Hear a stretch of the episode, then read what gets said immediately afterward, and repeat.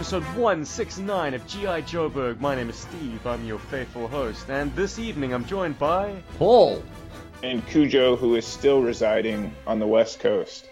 In addition, we have a mystery guest, Mr. JD Onesie from General Geekery. Hello, JD. Hello. How's it going? Ah, all good, dude. We last chatted a year and a week ago, and man, has the world changed. It's ironic that Well- we spoke about the Eco Warriors because uh, the hazmat suit is more appropriate now than it ever was. How are you doing? God forbid you go shopping without a mask on now. Although I kind of wish I had a cool one like the Eco Warriors had. Although I do see uh, pictures of people wearing like garbage bags over their clothes, and I'm like, yeah, maybe, maybe they should spring for an actual hazmat suit. I mean, shit's bad, but come on, it's not that bad, not yet. Guys, I was reminded of a story that I actually lived through uh, at the beginning of the year when I was leaving China. Uh, there were people in the departures lounge, and I shit you not, instead of like designated masks designed for that purpose, they just used the complimentary eye masks that the airlines give you. Trying to pull that over their mouth and nose. I mean, that's getting kind of desperate. Okay, well, I mean, I guess that's better than the than the bandanas that I saw people wearing yesterday. So it like I went to Sam's Club and there was a guy who literally had a bandana wrapped around his face like a bank robber. Um, but Two months ago, if you'd walked into a store with that wrapped around your face, you would have been escorted off the property by security. Nowadays, exactly, they would have called the cops, and now now people are looking at you like you've got the plague or something when you don't have a mask on. It's weird. what is kind of fun is seeing you and Brian's unmasked faces these days. You've suddenly changed your uh, approach with General Geekery. You've now taken to YouTube. Yeah, we we decided to upgrade since Brian already had the channel to promote his customs. Um, he figured that instead of just doing an audio podcast, we'll just do it on video, and he'd put it up on the channel for his customs. And I agreed to it because I'm like, well, at least we know that people will actually, you know, view it then. So, Always great to have new Joe content on the tube. What are you guys doing these days? Well, we just did a big conversation where we picked out our two favorite figures, our least favorite figure, and our hidden gem uh, selections for each year of the Real American Hero line. Oh, that's kind of content I can never get enough of, man. Nice. Yeah, exactly. It was it was enjoyable. It went on for longer than we had planned to because we were having fun talking. So Outstanding. Yeah, that's the beauty of it. When you have fun with it, it's great. I love that. I love that kind of. Paul stepping to Uh, the mic. Oh, How you doing, sorry. Paulie? No, no, no. Talk to me, man. How are you doing? Ah, I'm good, man. I'm good. Uh, I've been very. Well, I'm very grateful. I've been quite busy, which has been cool. Uh, I've had a lot of fun this side. Um, my lady and I have been shooting our our uh, sort of contribution for the the GI Joe book channel, which is pretty cool. So I'm hoping to maybe get that out sometime tomorrow. Because we did do one, but I didn't like it because it was going on forever, and so we wanted to make it a, a little bit more concise. Uh, hmm, what else has been going on? Shopping has been fun in South Africa. Um, I had to stand in a queue for the first time the other day. Uh, this long queue, and then they they've got like tape that separates us all like by two meters or a meter and a half uh, before you go into your store, and then you get hosed down with the sanitizer. I mean, it's good. It's very good practice. I'm just saying it's the first time I've had to do it. Um, yeah. Otherwise, no. Things have been been groovy. They've been cool. I mean, not not a hell of a lot is happening except for cool stuff at work and yeah, and trying to trying to make content in between all of that. You know. Wow, So- the mandatory sanitizer thing. I can't even picture that because they definitely don't do that here. I watched The Shawshank Redemption the other night. Is it like that? You kind of get hosed down and then, like, this sort of white powder tossed at you. Oh, that would be that would be like incredibly dramatic and uh, possibly fun the first two or three times. But uh, no, it's nothing like that. You get sprayed. Uh, you have to hold up your hands, and then they spray some hand sanitizer on your hands, and then you quickly wipe your hands down. You know, like make sure that you are sanitized, so to speak. Some of that sanitizer has a suspicious Windolene uh, fragrance to it, and I know the smell of Windolene because I use it to to clean my airbrush every now and then. So- Not your windows. Uh, that would be Windex Not my windows, for, yeah. for uh, other listeners from other parts Yeah. of the other world. Yeah, it's it's yeah, it's totally Windex that they spraying us with. I don't know. I Um, find Windolene more effective, but hey, that's just me and my national pride speaking. Of course, I'm stuck in Australia. But Cujo, how are you doing, my brother? Mm, well, I think uh, still being kind of out in the uh, field quite a bit. I don't know, guys. I mean, this is this is a podcast for chatting up what we got in common.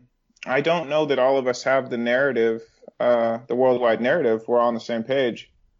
Um, and I think I think as we discuss things, I can kind of knock them out in order because there's a lot of community stacked up on us. But talk in the Podbean comment section. I think Tetsuo's Wrath, which I always appreciate you, brother. Thank you for getting in there. He said something about like, uh, you know, are we gonna break Disney? Or I assume he means like mainstream narrative. I think you know, anytime G.I. Joeburg meets, there's there's tons of different views in the room. So, and then not everybody's gonna turn up at once. I think what's going on in Southern California, there's a lot of homeless people. There's a lot of people that don't trust the media. Until the public sees, you know, people that are sick or whatever, I think that everybody will be kind of in a state of wait and see as far as what the true intention of the narrative may be. Um, and I think that's all I want to say about that. But just just to wrap up that question about Tetsuo's wrath, yeah, we'll, we'll we'll get loud when we want to, when we need to, but we're definitely not going to say everything all the time. It, it, would anybody like to add anything to that?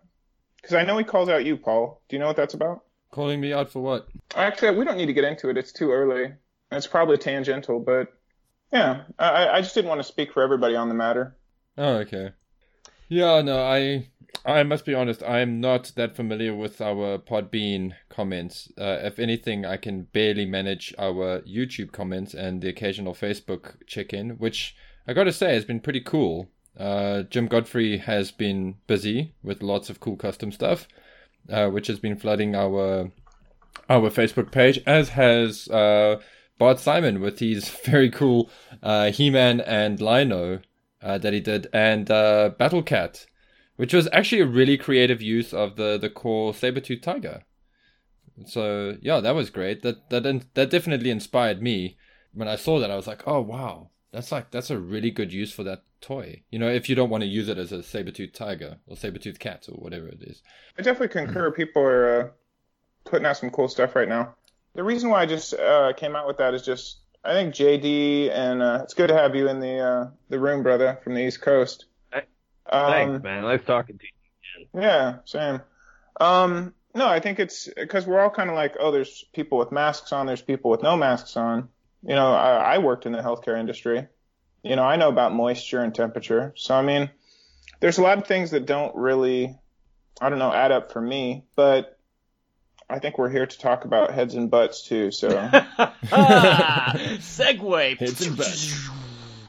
It's a quick fire question. JD, because this is episode 169 and dialing the clocks back 100 episodes, we did an episode uh, 69 where we discussed our favorite heads and crotches in the G.I. Joe uh, toy line. Can you, can you Do good. divine your very favorite head sculpt and crotch piece. They don't have to be from the same figure. Um, okay. Um, favorite, you're talking vintage real American hero sculpts, right? Buddy, if you wanted to throw some fucking Marvel universe at me, I, I wouldn't say no. Sakura. Um, I, uh, well, I was asking because, uh, you know, the, the, uh, that repaint line that they did back in, what, 2004, 2005, oh, yes. You know, they had a lot of new head sculpts in there.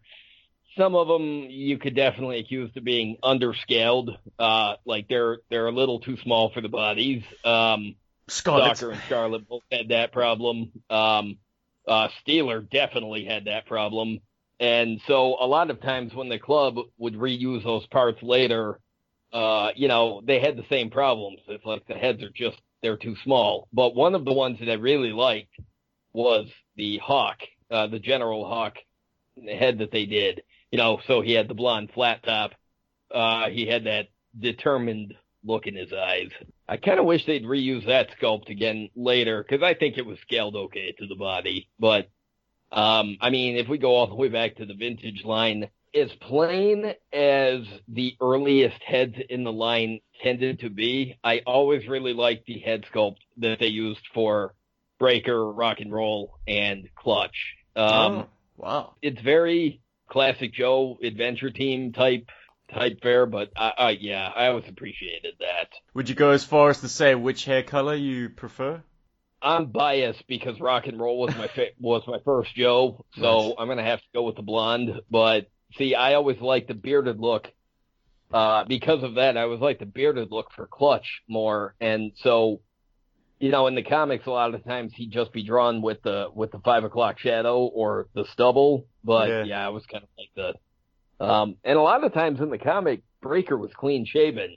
It was oh yeah, he was always baby faced in the comic, yeah. as far as I could and tell. it was the- it was the the bubble gum that gave him the characterization in the Mm. books. Um, but I like that they maintain the beard on the cartoon. In fact, there's even uh in the Revenge of Cobra when Clutch looks into one of those energy mirrors and he said, "I need a shave."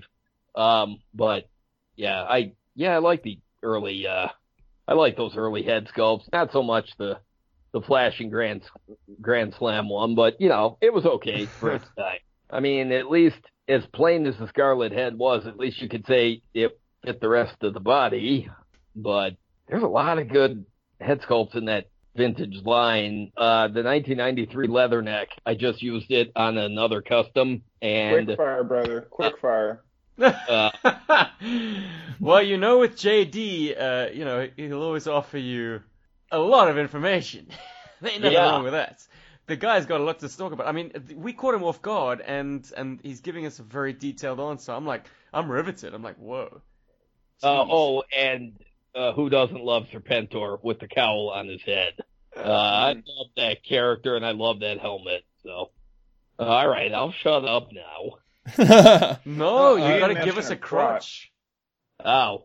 Oh, uh, favorite crotches. Um, uh, I like mainframes with the with the Marine Corps symbol on the belt buckle, Tasty. and I think one of the Sergeant Slaughters had a belt buckle that said USA, and that's classic.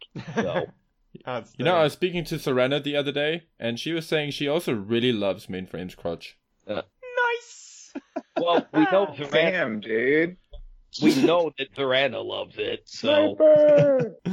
yeah, sorry, I couldn't help it. It is that episode. Any reflections on your heads and crotches there, Paul? Can you recall?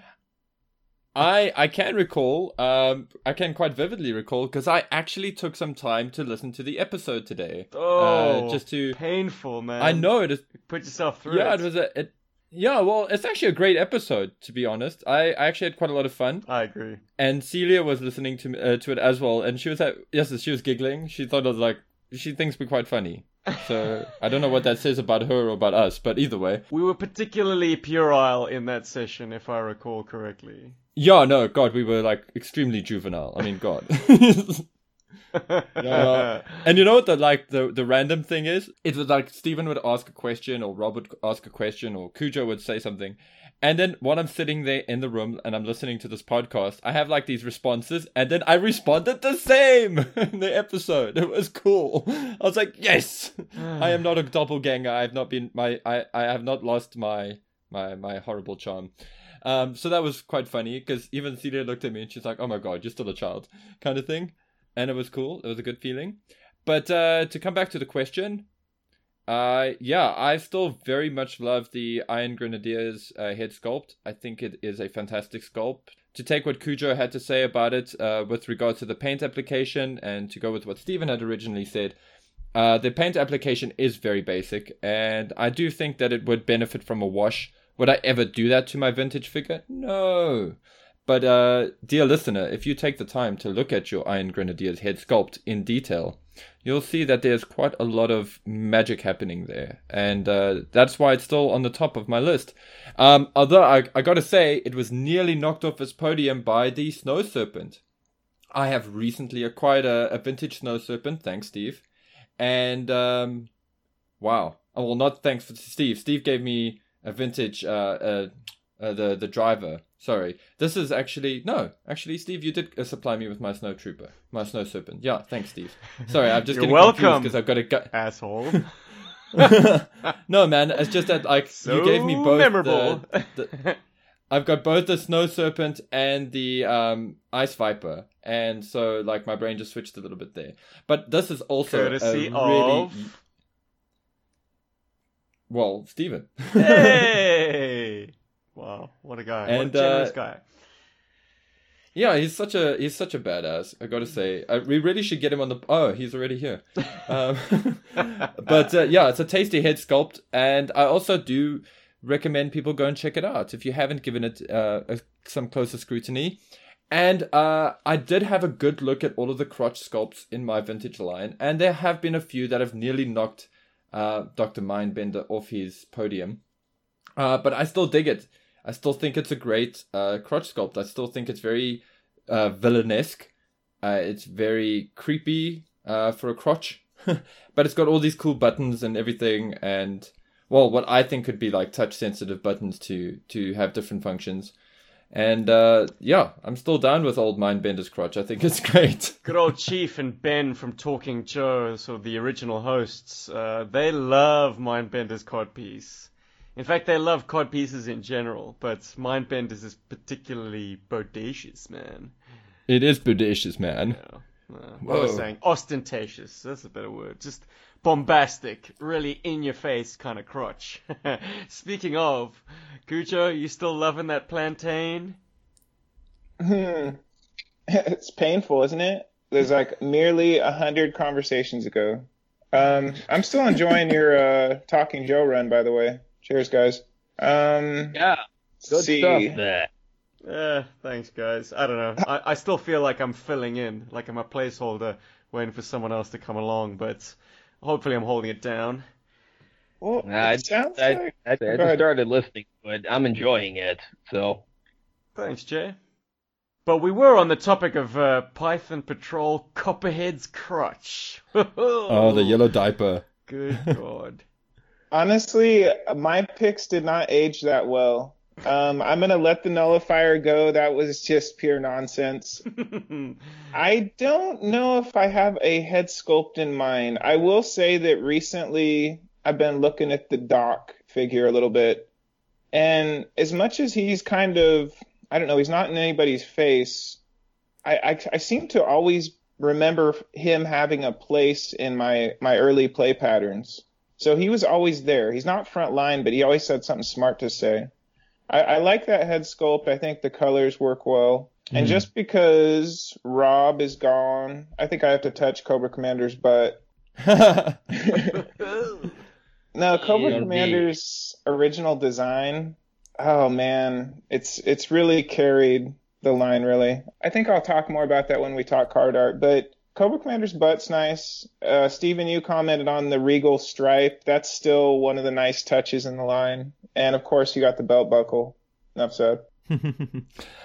I I got a, a comment on Doc on Doc's uh, head sculpt. I think it is one of the the most uh, sort of enigmatic head sculpts in a weird way. It, it just has so much so much character. He's just got such a swagger. That toy, a lot of that the the magic in that that toy comes from the, that face sculpt. It's like it's an otherwise plain figurine, but it's just got such magic. It's got such swagger. Uh, I love that Doc figure, and it's actually why I went on quite the quest uh, to get a replacement arm for him when I was at JoeCon, because I had snapped his his one hand um, while trying to shoot a review for him, and uh, yeah, I was I was quite distraught because I really loved that toy, and and it's like I never thought I would until I had it, and and that face sculpt is like hundred percent of the reason why I love that toy so much.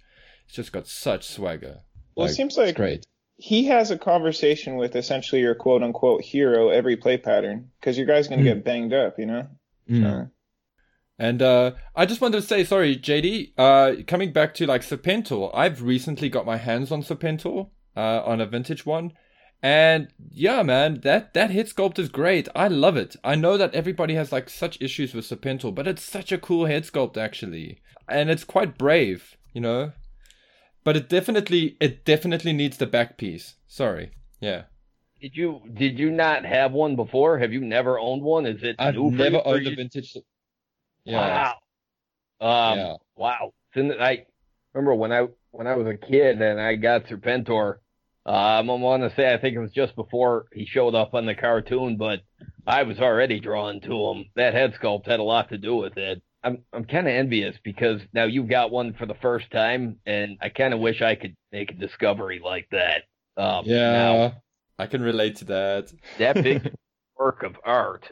And I have no issues with Serpentor. I love that character. I absolutely love him. So, What Yeah, what kind of super- firearm you putting in his hands, JD?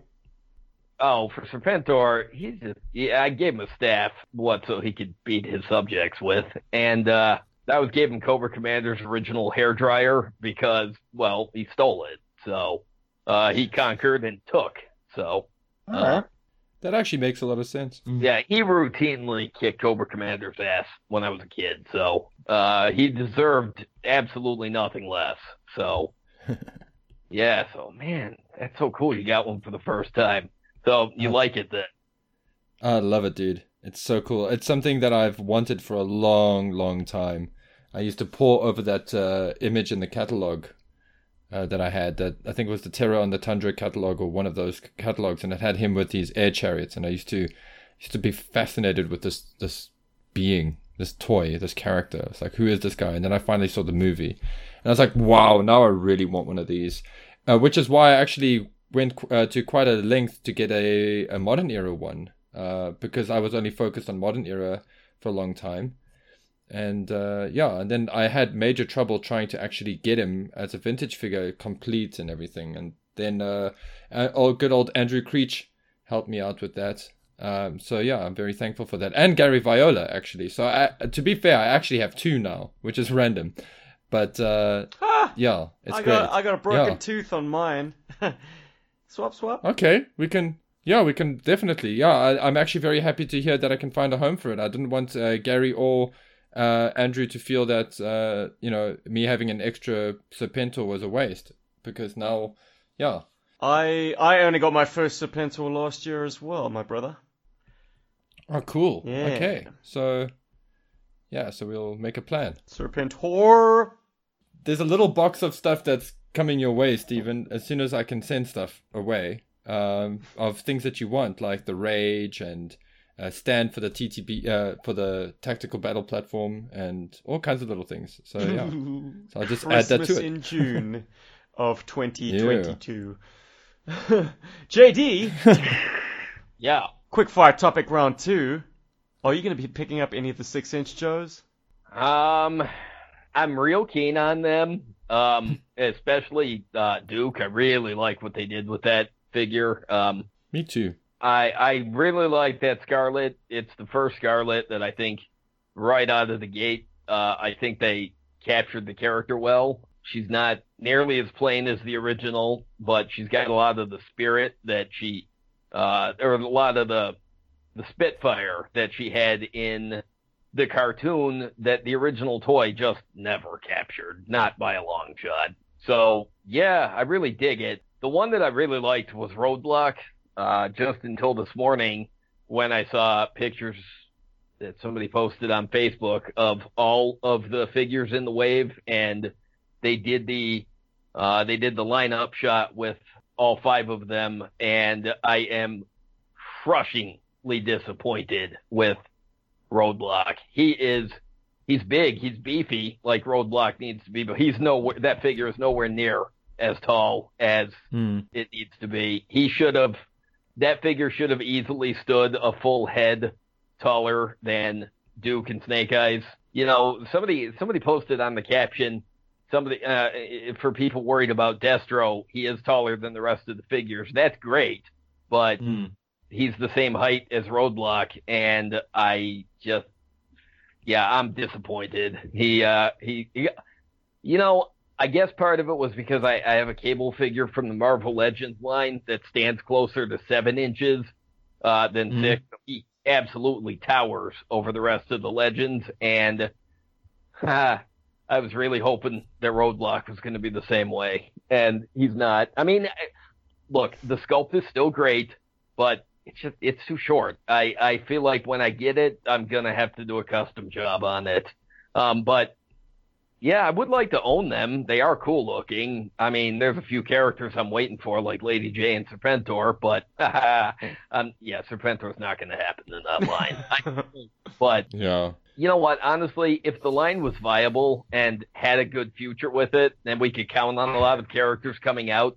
Uh, I wouldn't be worried about it, but I think it's a neat idea, and I think it will appeal to the Marvel Legends collectors and the Star Wars Black Series collectors. But there's going to be a lot of traditional Joe collectors that are going to steer clear of it. I mean, my co-host Brian, he's one of them. He, yeah, he's got a lot of six-inch Iron Man figures, but you know, it's because he collects everything Iron Man. But when he goes out, like he doesn't, he doesn't really do the six-inch line, and so for him, uh, six-inch Joe line just doesn't have any appeal. And So, in your estimation, this is a one and done kind of line. no, I think they're going to end up getting a second wave out, and I have a feeling that Movie toys. Yeah, well, I figure even as the second wave comes out and it gets wide distribution, it's kind of gonna be one of those things we see it countless times with the Joe line, with the cartoons, with the toy line.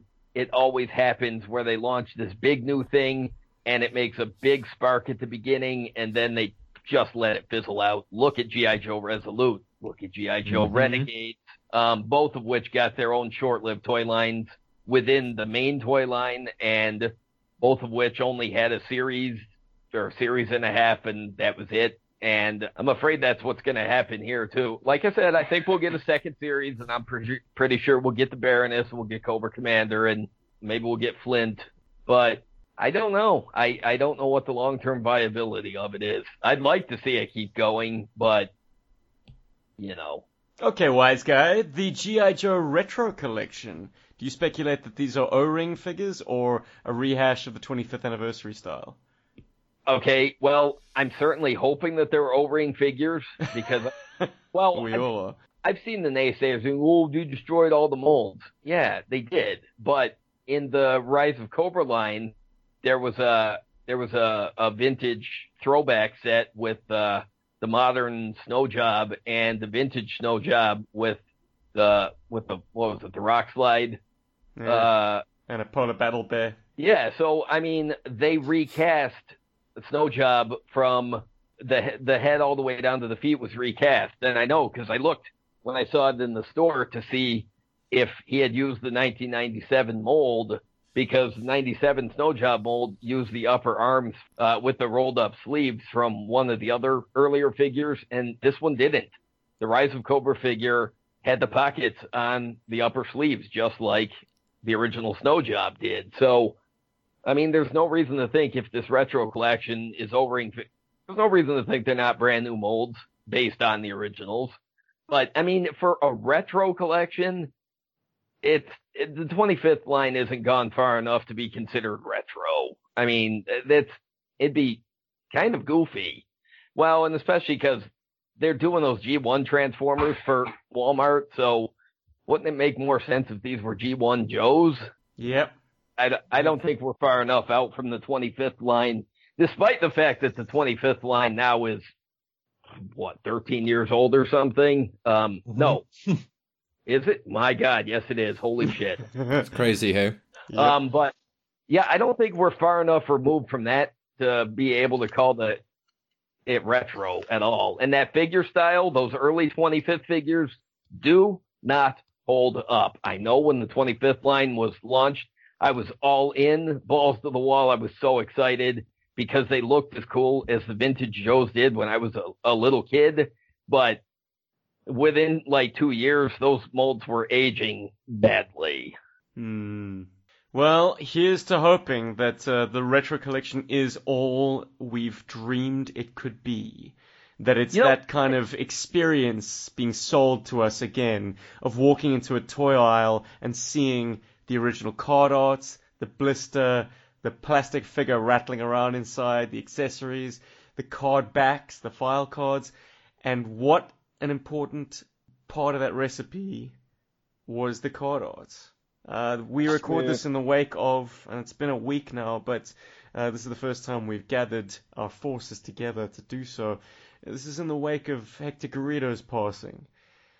And I thought about having a topic where we discuss his finest works for the G.I. Joe line, but after having been very swiftly shot down when I listed one of my favorite works and then people saying to me, well, that wasn't actually a Garrido's, all of a sudden I'm kind of sheepish because I'm like, who actually knows definitively which were his and which were Hasbro in-house? Which one got you shot down? I'm just curious.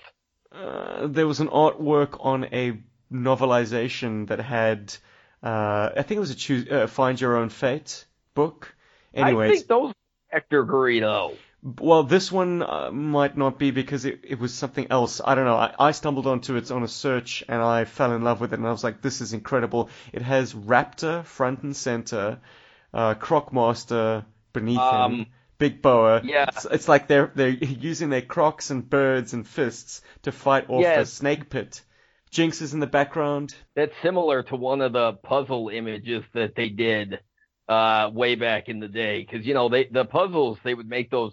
They were like matte paintings, basically. Mm. You know, where you have the this big scenic battle scene, and that was great. And I think those were Hector Garrido. I did see somebody post something uh, for Hector Garrido, and they actually threw in a bunch of vintage stuff, but then there was also a bunch of 25th stuff in there. Ugh, yeah, I saw that as well. Bad, bad taste, man. Well, well, I really do think that the post was made mostly out of ignorance because, Mm.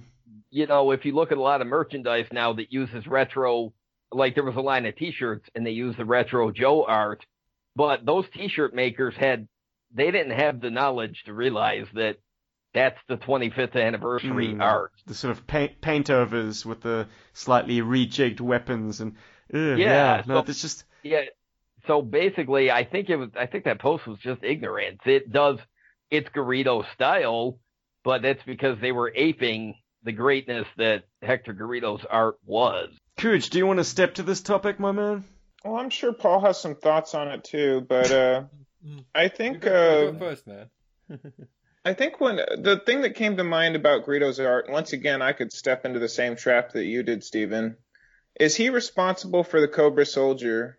Yes, he did all of the art uh, in the first couple years of the line. So yes, the Cobra Soldier's art is absolutely his. I think this is what I'll say about Hector Garrido.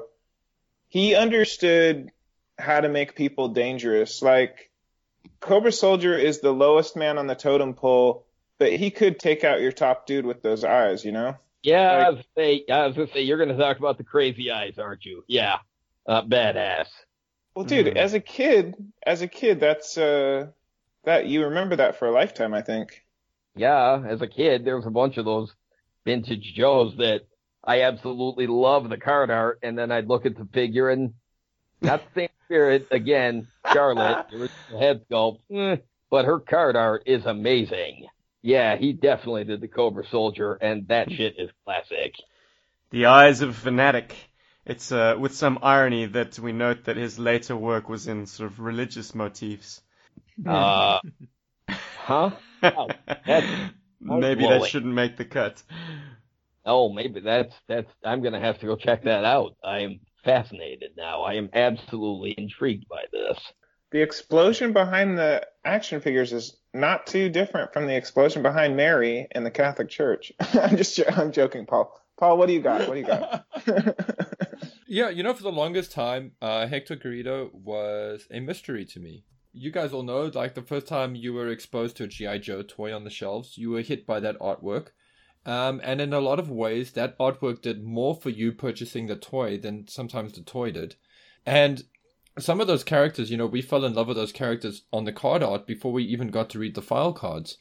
And so it always like used to trouble me, like especially like in the what early 2000s when I just couldn't find out what the name of the GI Joe packaging artist was. Like that really bugged me. Like that was something that that insanely irritated me because here's this guy that is that has done consistently great work on those on the packaging artwork and he's kind of uncelebrated.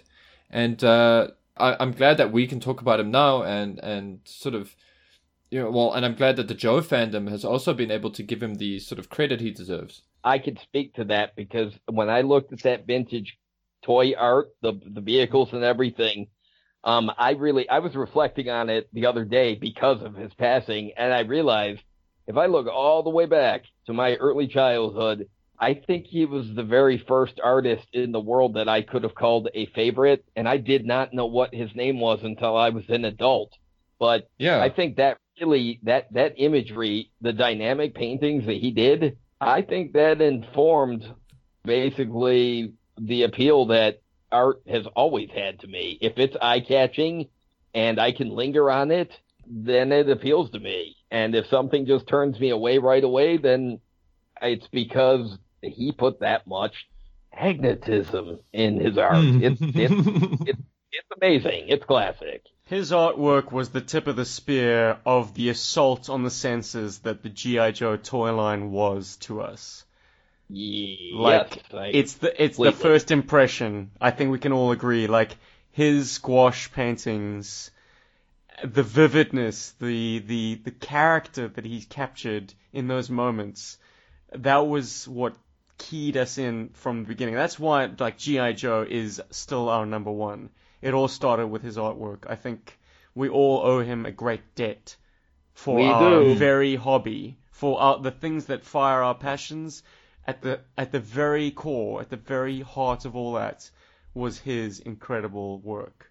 So Yeah. Hector, Hector agree. Garrido, we all salute you, my man. and that's why I, I have so much like respect for the the 3D Joes guys because they've gone out of their way to collect his artwork and, and sort of make it available for us to actually appreciate and enjoy, you know, without the the tear mark of the bubble, you know. and they've really given him a lot of credit and and I really really love that because so many of these packaging artists are are so uncredited and so uh, kind of abused by the industry you know uh, by the, the the various industries that they worked for. Not even having their signatures on the card art or or anywhere on the card art really like that's really irritating you know whereas like at least book uh, like book illustrators like the guys who do the front covers and things like that at least they get a, a, a an actual mention inside the book you know I was gonna say back before 3D Joe started their um, art archive, there's a website called Joe Battle Lines, uh, run by yeah I Fred remember Meyer. that yeah And well, him and Todd Wernzel, they put together a database called Magnum Six Delta that would have the Mhm. full card art along with the file cards, and they've had that database online for I don't know 13 years or something, and I used to refer to that all the time when I was looking at the card art to relive that magic. And now 3D Joe's, they took it one step further and they got all the vehicle stuff. Um, I mean, no, Magnum 6 Delta did too, but 3D Joe's, they've managed to preserve so much of the merchandise uh, art and like the puzzles and all that, all these one-off things that they did. Ah, it's gorgeous. I love it.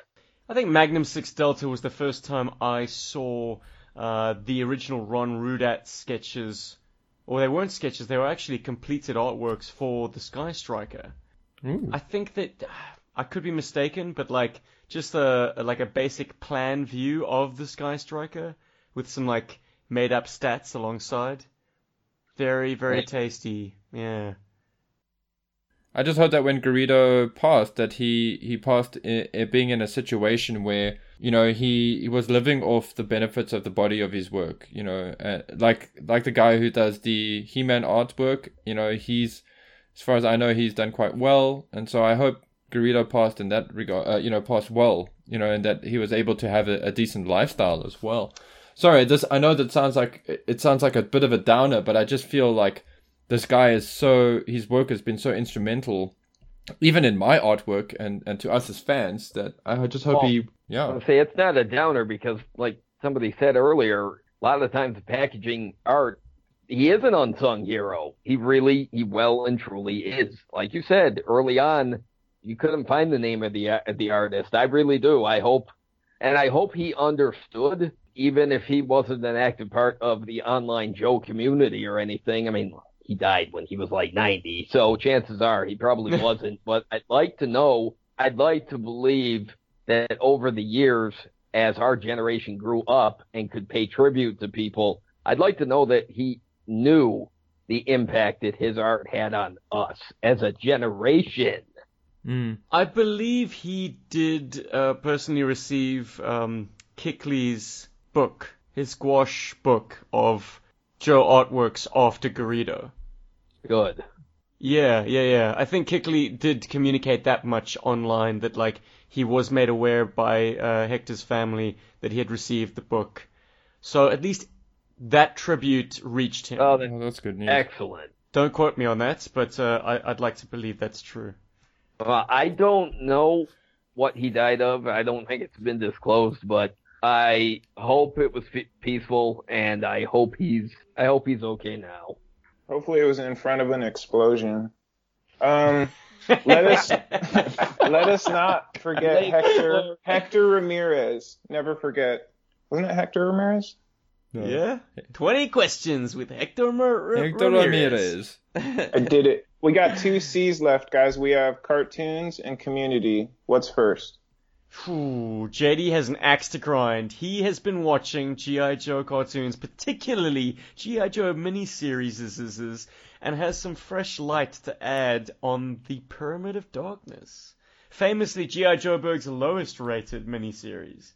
Well, you know, since Hasbro went and they put the first three miniseries up on the YouTube, uh, on their YouTube channel. Hey, I didn't know Hasbro had a YouTube channel till they put those up. Um, uh, you know, they put on, uh, the, the Mass Device, they put on the Revenge of Cobra, they put on the Pyramid of Darkness, and last week I decided, well, I haven't seen the Pyramid of Darkness in, well, 500 years or something. Um, I so I decided, you know what, I'm just going to watch this because, you know, over the years, I watched the Mass Device numerous times and, you know, I watched The Revenge of Cobra, you know, maybe, maybe not so many times. Well, because I had a DVD set of Mass Device and I think The Revenge of Cobra, but I never had the DVD set with, uh, the Pyramid of Darkness in it. So I've seen it less. And as soon as it started, I realized, wow, my memories on that episode were so foggy there was all kinds of stuff showing up on the screen that I didn't remember. And I watched the whole miniseries all the way through, whole new appreciation for it. Mm. It's so much more involved and elaborate than it could have been. Um, it's- MacGuffins on MacGuffins on MacGuffins. Yes, Hmm. I mean they're they're they're again they're you know like Revenge of Cobra and you know they're and Mass Device they're all over the globe looking for these things, but in this case it was a plan that was already set up and they did this thing where you know they launch it or they they they start it with that with that space shuttle that you know Cobra's trying to steal with these elaborate well, when the vehicle started shooting the strings off into the sky, it took me a second to realize what they were doing. And oh, they're making a net. But when that fell, it turns out that it was a diversion because they're using one of their giant uh, claw arm machines to pop a container into the back of uh, or into the cargo area of that shuttle, and then you find out later that the Zartan, the Dreadnoks, and the Ferret ATVs uh, in those crates. And Aren't you I'm forgetting like, something? Why, And the fatal And- well, fluffies. I was going to say, and the fatal fluffies, which is funny because those things, I did remember the furry, you know, the little cute furry versions, and I did remember, you know, the big uh D and D evolved versions. But honestly, I could, I could, the whole time I'm watching this and recognizing certain parts of it, I can't decide if I remembered it from watching it previous in life or if I'm remembering so much of this stuff because of memes and customs that have been done over the years. I can absolutely say distinctly one of the things that I did have in mind, my memory, whenever I think of Gung Ho, I always think of the line from the cartoon where he says to Cobra Commander over the view screen, stick your head in a bucket and rust your face off. I do not think that I could have told you what episode it was from before this, but I always remembered that line. But everything else that I have memory of, I'm like, yeah, I think it was memes. So, um, I just, yeah, all new appreciation for it. There's nuance in that writing that tells me, you know what?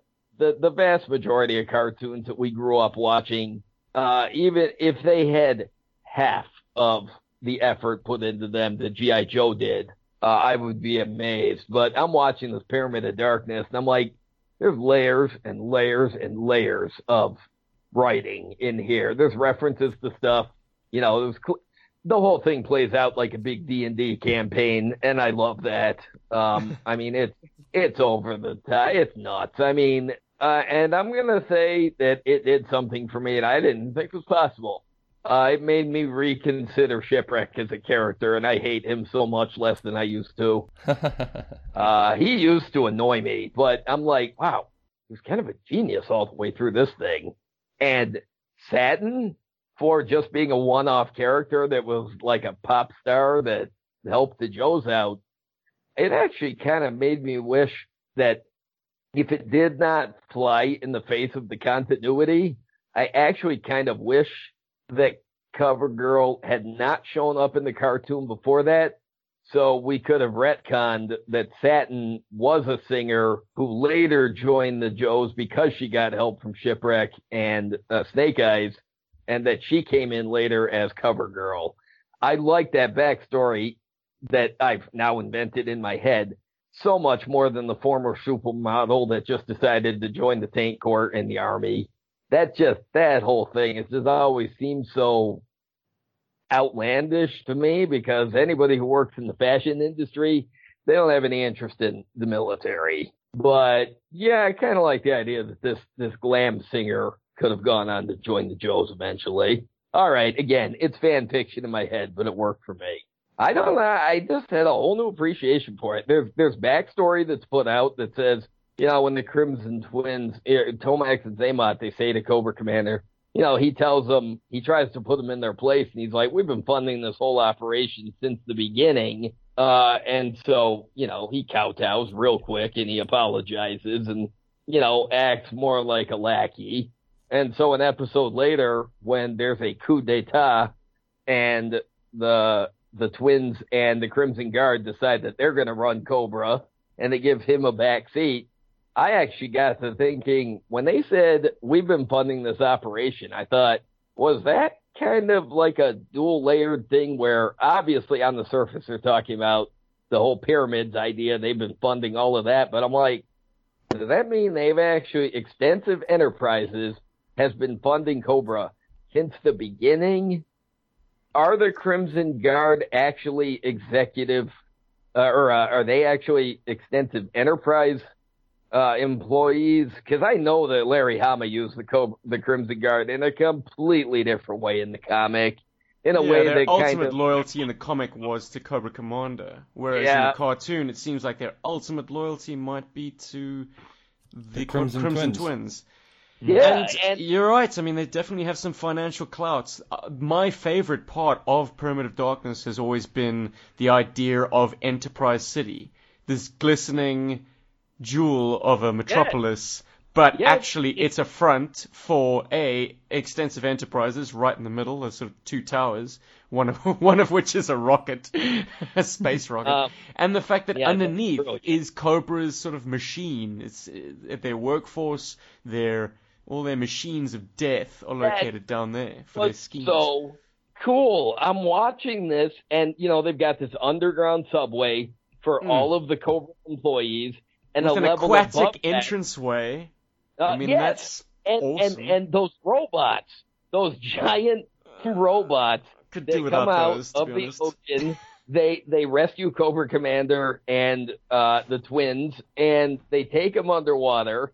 You know, once they get to the bottom of the ocean, the Joes and the sharks come out and they're attacking, and the robots drop their face shields, and there's this. Uh, it's like a giant suction device inside of them, so all of the Joe forces, uh, they all get dragged into these robots and they have to fight inside the heads. And I'm just watching this. I'm like, this is mind blowing. There was so much thought put in to the plots and the script on the, uh, in those episodes. And I don't mean to say more thought or plots than the other miniseries. I'm what, I'm like, these are every, this is every bit as engaging as the first two miniseries are. and it is always overlooked as being inferior. And I just, I don't get it. I don't understand why. Whole new appreciation for it. It's just, it's absolutely staggering. Look, it did give us the fatal fluffies. Um, well, and see, those are funny because when that whistle's blown and they do transform into those, I don't know. I, I, I like I said, they're they're they're they're monsters straight out of the Work. Okay, and it did give us Snake Eyes breakdancing, the kick line, and while those are fun, light-hearted elements, I'm trying to dial my mind back and think if I was eight years old and I was watching this for the first time, would I love that? Would I think it was stupid? Would I just ignore it? I mean, I, I think even as an eight-year-old, I would have been like, yeah, I don't like Okay. seeing Shipwreck and Snake Eyes dressed up as like Boy George and Kenny G or I don't know. I don't know. Who is Shipwreck? Not the, yeah. Who's Shipwreck trying to channel in that appearance? Sort of some kind No, of I- punk saxophonist rapper. Oh, I was gonna say I don't know if there was a real uh, if there was a real world counterpart that he was imitating. I don't have any idea. Look, But Snake Eyes is I'm- definitely doing a Boy George impersonation. well, definitely. yeah. Well, to be fair, Satin does explain that those are the only other clothes she's got in the wardrobe, so they have to wear them. Snake Eyes, you have the dress. Lets you in on their like But their social funny antics. because even Timber and Polly come out dressed up as part of the musical troupe. It's Mm-hmm. funny. I don't think that I don't think you know what I don't think the Fatal Fluffies. I don't really think they're they're they're much lower on the scale of uh interesting than uh than anything else that was in those. I mean, it's not like the other miniseries. I mean, they're basically. I mean, I'd say what do you think they're all right yeah are they stupid are they ridiculous yes but that's not a bad thing I just, as I say, I think like I would be far more critical of the Pyramid of Darkness uh, as a child than the previous uh, miniseries. I think by this stage they were just being zany and off the wall, and and I was like, But- no, it doesn't have to be. You did if you so want- well with these sort of the tried and true. Uh, system of, of you know having something that both teams are trying to get throughout the world and this race against time the kind of the ticking clock. but this is the same thing. The only difference is the the the the cubes are being constructed as they go and they are still chasing them all over the world and in this case in space because they're trying to stop cobra from activating these things in the first place where in the mass device it's the same thing. They're chasing to get those elements to make the the mass device work.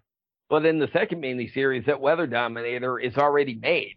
It's already completed. I would argue that uh, Cobra's Cobra's real like master stroke was taking uh, Space Station Delta. I mean, they had like effectively the hand of God right there. I mean, they had the GI Joe weapon that could zap any position on the planet, uh, and they use it immediately to to waste GI Joe's base, which gets rebuilt in record time. Anyways, let's not fudge the details here. Let me step to a little bit of that noise, Stephen, unless you were about to drop some genius. Always, brother. You know me. Mr. Modesty.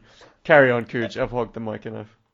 No, I think uh, I mean I did watch one episode of the Pyramid of Darkness with my lady this week, and we were both kind of just like, hmm, hmm.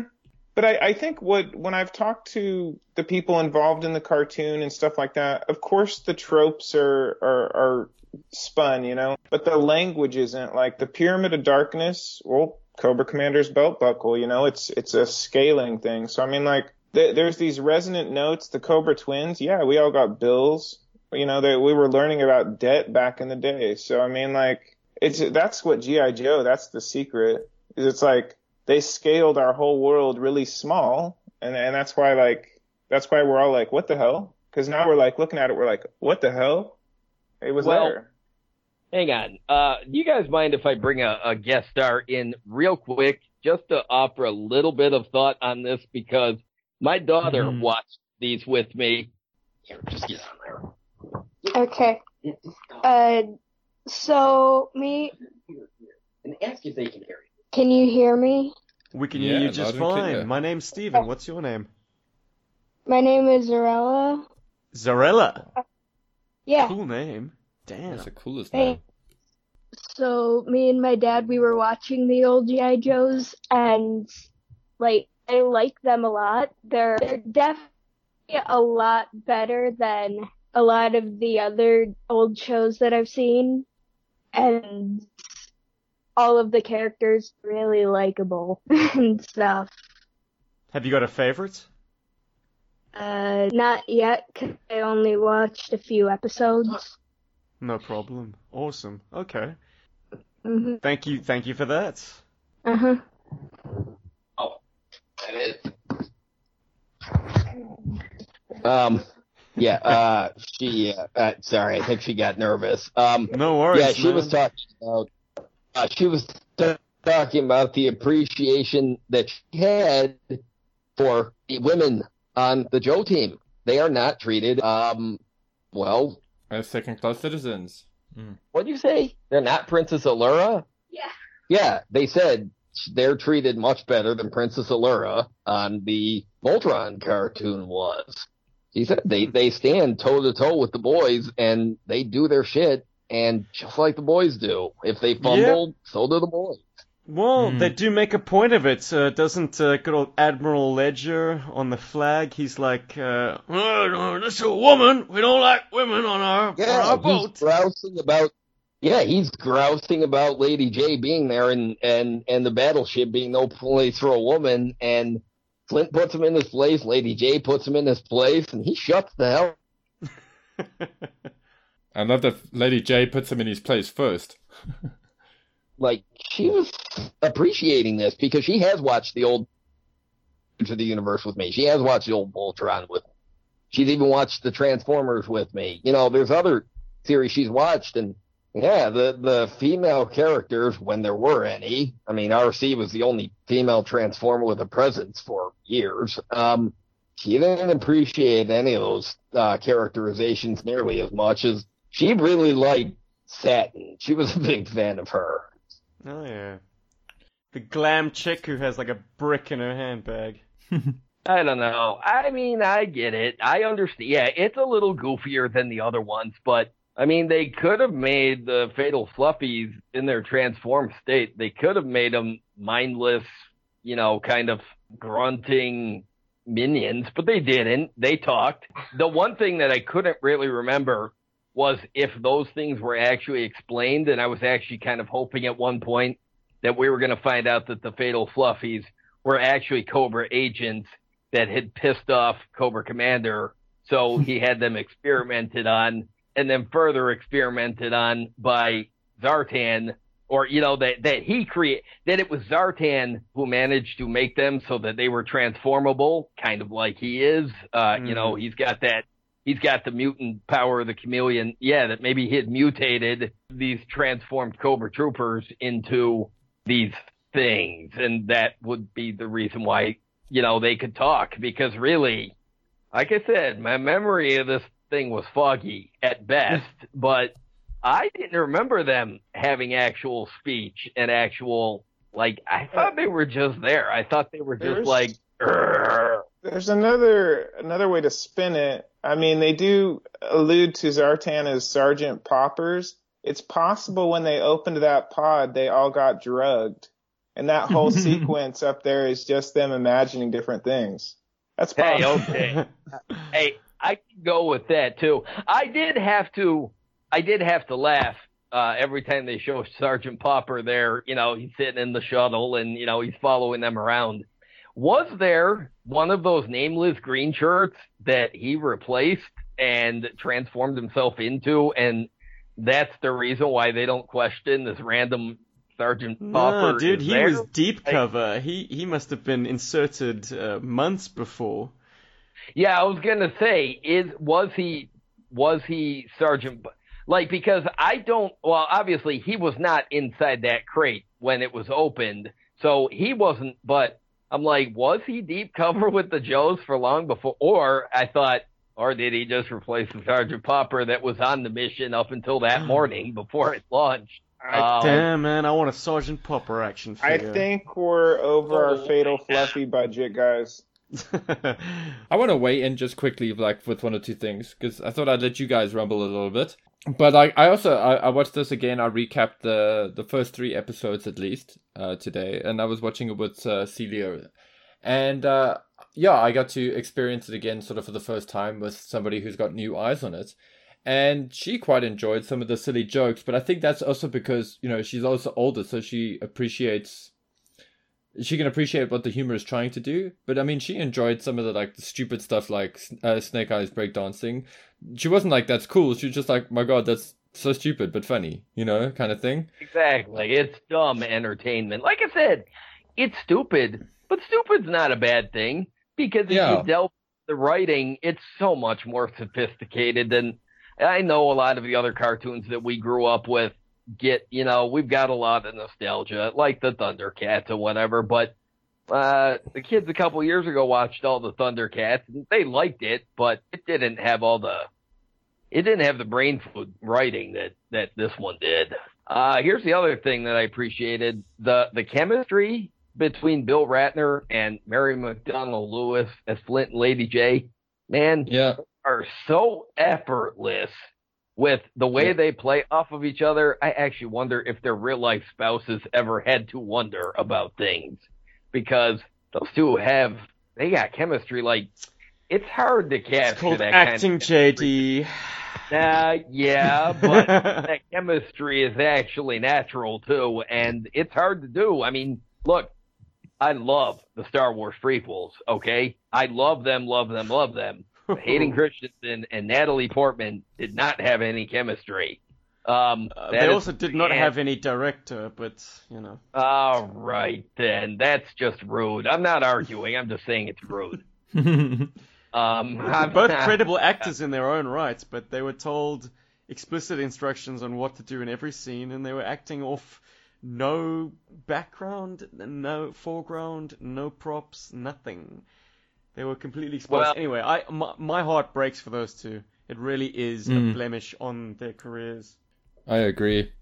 Anyways, we're not talking about the prequel. Star Wars. That's for another day. Yeah. Uh, but I mean, this is I I don't know. I like I said, I get why Pyramid of Darkness is so low on some people's tiers, but it's still well above a lot of the other schlock that we watched when we were kids. They just, I don't know, like you said, they got this this underground workforce. They got these cobras. They live there. They they they're built under the base. It's brilliant. It's really just All right, JD. Parting shot then. Would you rate this higher than any of the other miniseries? Um, no, but that's because I like both of the other ones this on the same level for very different reasons. Hey, look, there's nothing wrong with uh, finding love for the little guy. We can all acknowledge that Pyramid of Darkness is the inferior one, but it's nice that you found more credits. You've seen it through fresh eyes. You've seen some things that you like that you might have missed otherwise. We've accomplished something here, is what I'm trying to say. Yeah, well, I was say I don't think it's lower on the scales than the other two. It's just it's different. Um, it's very. I did actually forget though that this was Quick Kick's first appearance.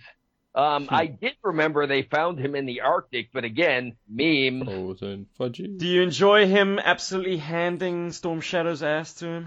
Um, yes, I thought that Okay. was hilarious. Uh, maybe inappropriate, but hilarious. And uh, oh, well, I'll tell you what, when he does those impressions, like the Cagney impression, the John Wayne impression, that shit was absolutely lost on me when I was a kid. So I definitely appreciated it now. That was funny.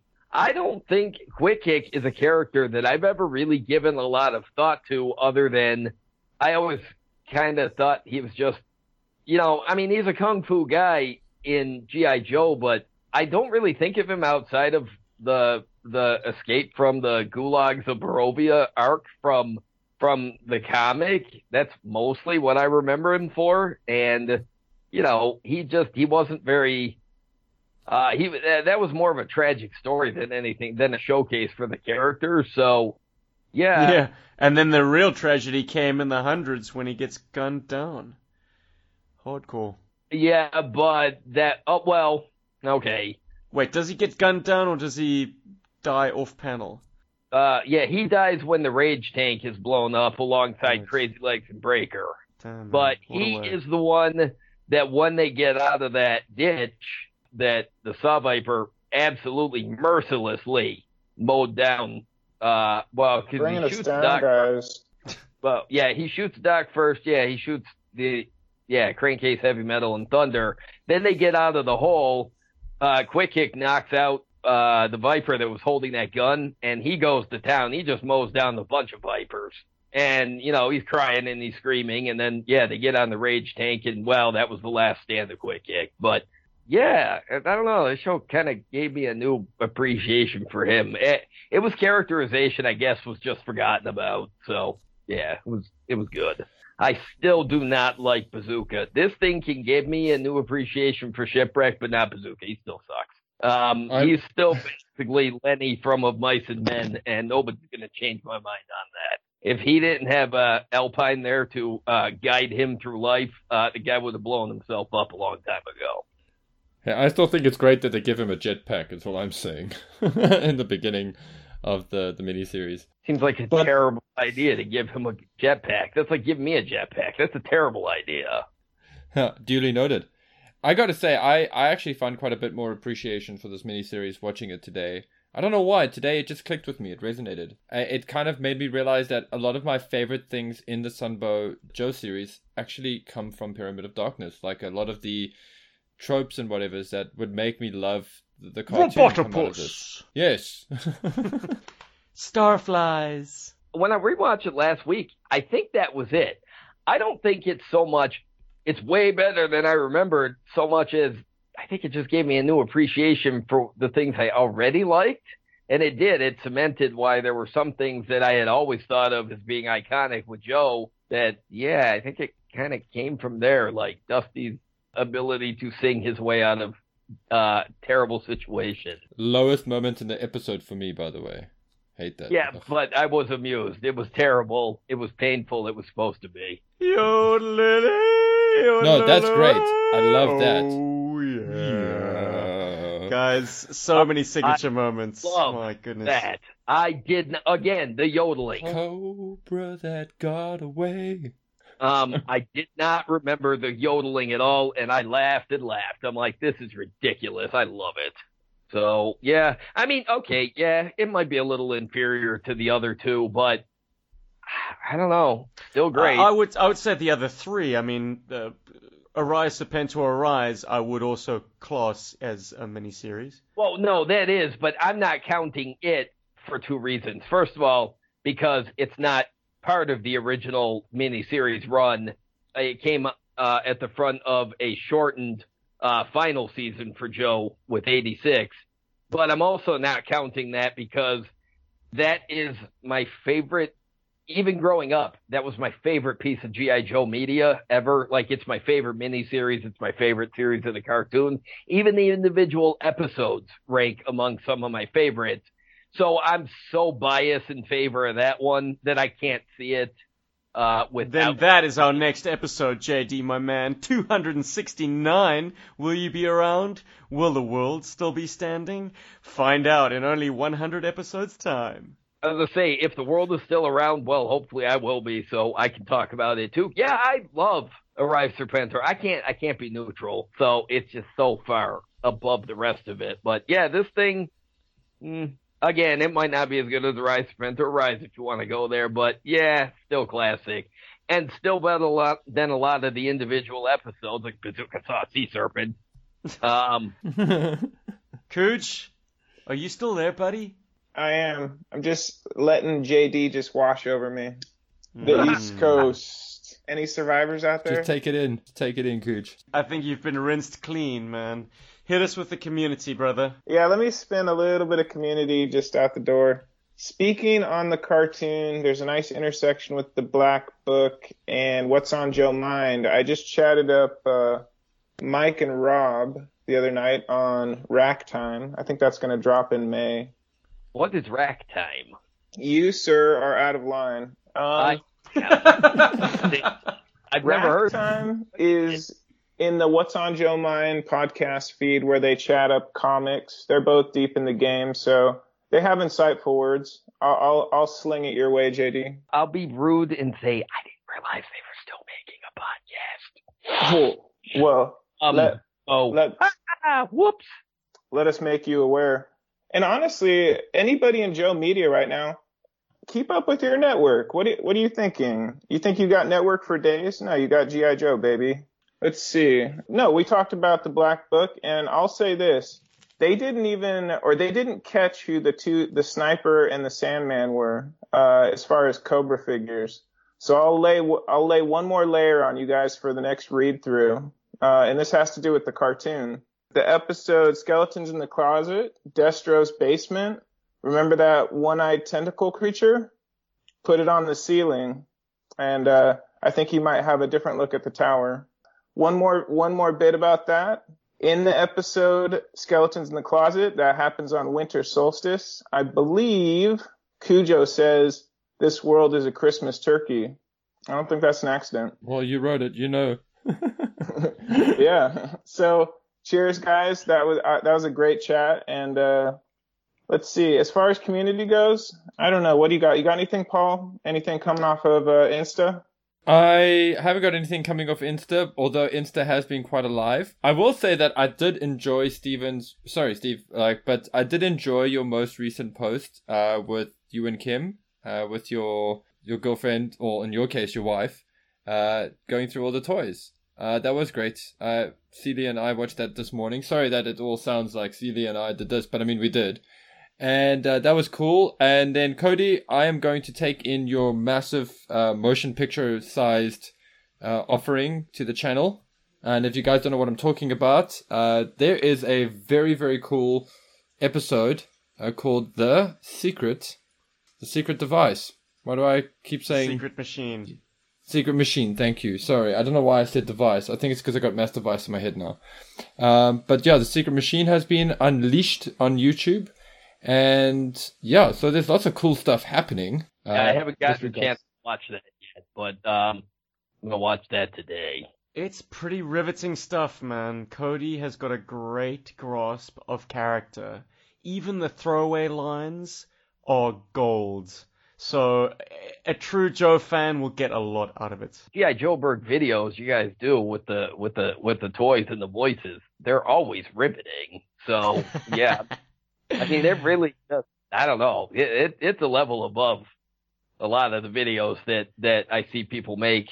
Uh, you know that that are basically toys making the toys talk and move, but yeah, the Joe. Maybe it's because I'm biased because of the Joe thing. It's just there's nothing else like it, but it's yeah, it, it's good stuff.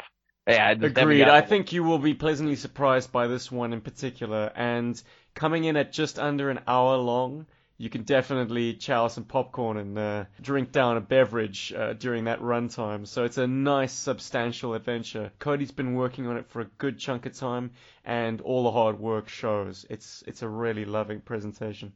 tell Cody that uh, it's appreciated because there's there's a lot of Joe content that I take in on YouTube that is, well, not my favorite, but yeah, G.I. Joeburg, yeah, it always produces that kind of entertainment for me. So yeah, tell Cody good work in advance. Nice. And then uh, one other thing I got to announce is Greg and his wife Natalie did a great Facebook live chat. Um, I don't know how to get my hands on that to to rewatch it, but uh, he also quizzed her on on some GI Joe stuff, which was quite which was actually quite sweet and really it was actually a really interesting episode. And she actually well she offered some great insight and some uh, some interesting opinions. So yeah, so that's another uh, GI Joe. That's what she said. Episode to look out for. Yeah. That's a more catchy title than mine. Nice. Say, I was enjoying said. that one too. Uh, Greg and his wife I was enjoying that too. That's yeah, that's good stuff. Hmm. Thanks for running with that, Greg. That was great, man. Uh, you know, it's nice to see outsiders, you know, outside of just the collectors like we are, uh, but but the significant others and the kids to get their insights on stuff. It's it's always interesting to me. Hmm. Agreed. If anyone wants to shoot something like that, where they put a bunch of toys out in front of their significant others, we'd be happy to host it on any of the G.I. Joeburg platforms, YouTube, Facebook, whatever. Just, I would hesitate that, um, let's keep it under half an hour. Uh, 15 minutes uh, would be even better. Uh, Yeah. I know I kind of spun a little bit too long with Kim. I'm gonna bring that down in future videos. But uh, yeah, it's all about like just getting through it, you know, get those first impressions and then move on. I think it's important to keep things as exciting as possible and uh, yeah, pace it. That is what makes me wish that I had a significant other. Um, So you could quiz her on the show. It's not too late to find love, JD. huh? No, yeah, eventually, but there is no love in the form of quarantine, for one. And uh, for two, I can think of very few reasons that uh, I miss having a significant other, but hey, this is one of them. I, uh, I mean, I, I could show the, the toys to all the kids, but I already tried. I, when I was watching Pyramid of Darkness, my daughter was in the room. Well, my son was in the room for some of it, but he absolutely hated it. But I don't know if it's because I usurped the TV to watch G.I. Joe instead of letting him have the run of it, or if it's just because he just doesn't care. Uh, he watches YouTube for video game stuff. He doesn't have any use for it for cartoon stuff. So maybe. But I told him when I was his exact age, he's seven right now.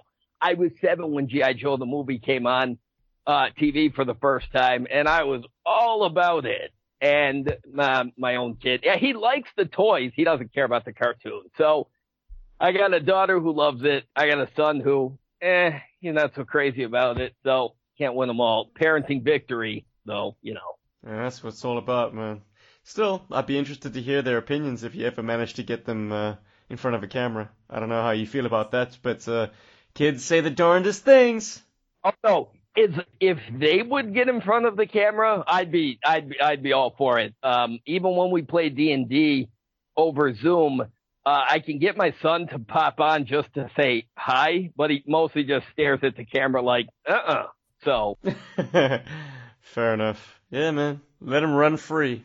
now my daughter has no problem getting on the phone to talk to you guys, but I don't know if she'd I don't know if she'd want to do it on camera, but I could be wrong. I could try it. I could ask her. So Jay, it's been a pleasure having you on the show once again, my man.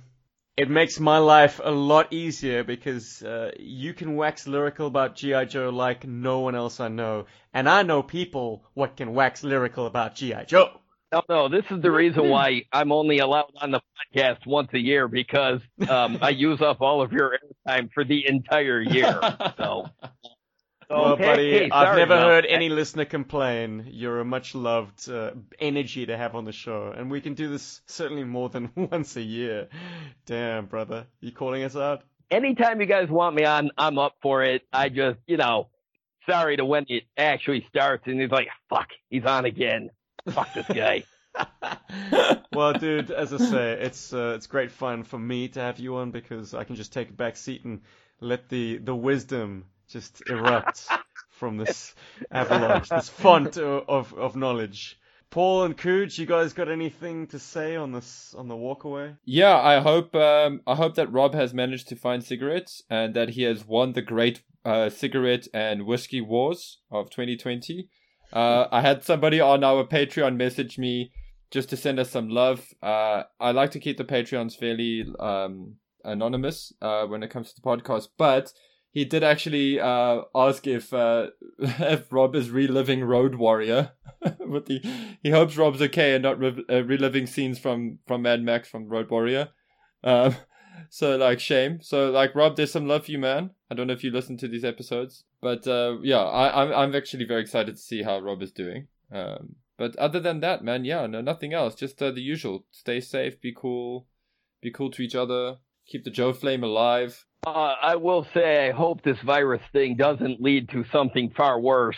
Um, you know, because uh, I don't think the world is ready to end yet, and uh, I keep, I keep seeing these memes about January and February and March all sucking, and then April being the big suck, and they're like, oh, what's next in May? And then I saw a cartoon where somebody, where somebody, uh, uh, drew a Cthulhu, and I'm like, oh fuck, I hope not, but who knows? we're in a uh, the world's in an oddly precarious place right now, and it's unsettling.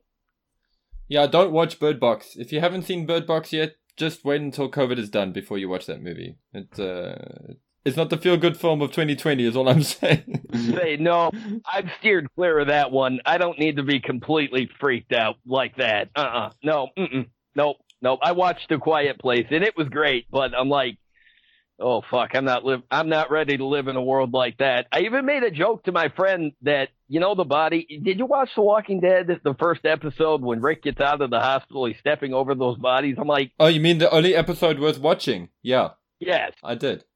Yeah, I'm not ready for a world uh, a bird box type world yet. So Hmm, yeah. Cooge, Cool. please lighten the mood, my brother. Enough said. I think we're gonna be just fine. No, no need to call in the uh, eco warriors just yet. Yeah, cheers, JD. Stay strong, brother. The East Coast, what have you, and you guys too down in the uh, outer ring or southern hemisphere. Cheers. Boom. Thanks. Cooge.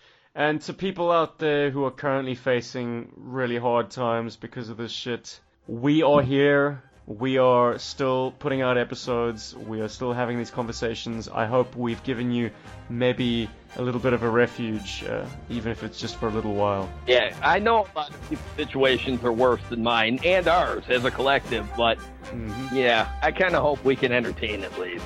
Yep, we are doing this. We will continue to do this in the face of insurmountable adversity because that's what G.I. Joe means to us. It is our escape, it is our refuge, it is our passion. G.I. Joeburg keeps trucking on, boys. Hey! Yo, Joe. Yo, Hey. Joe! Yo, Joe.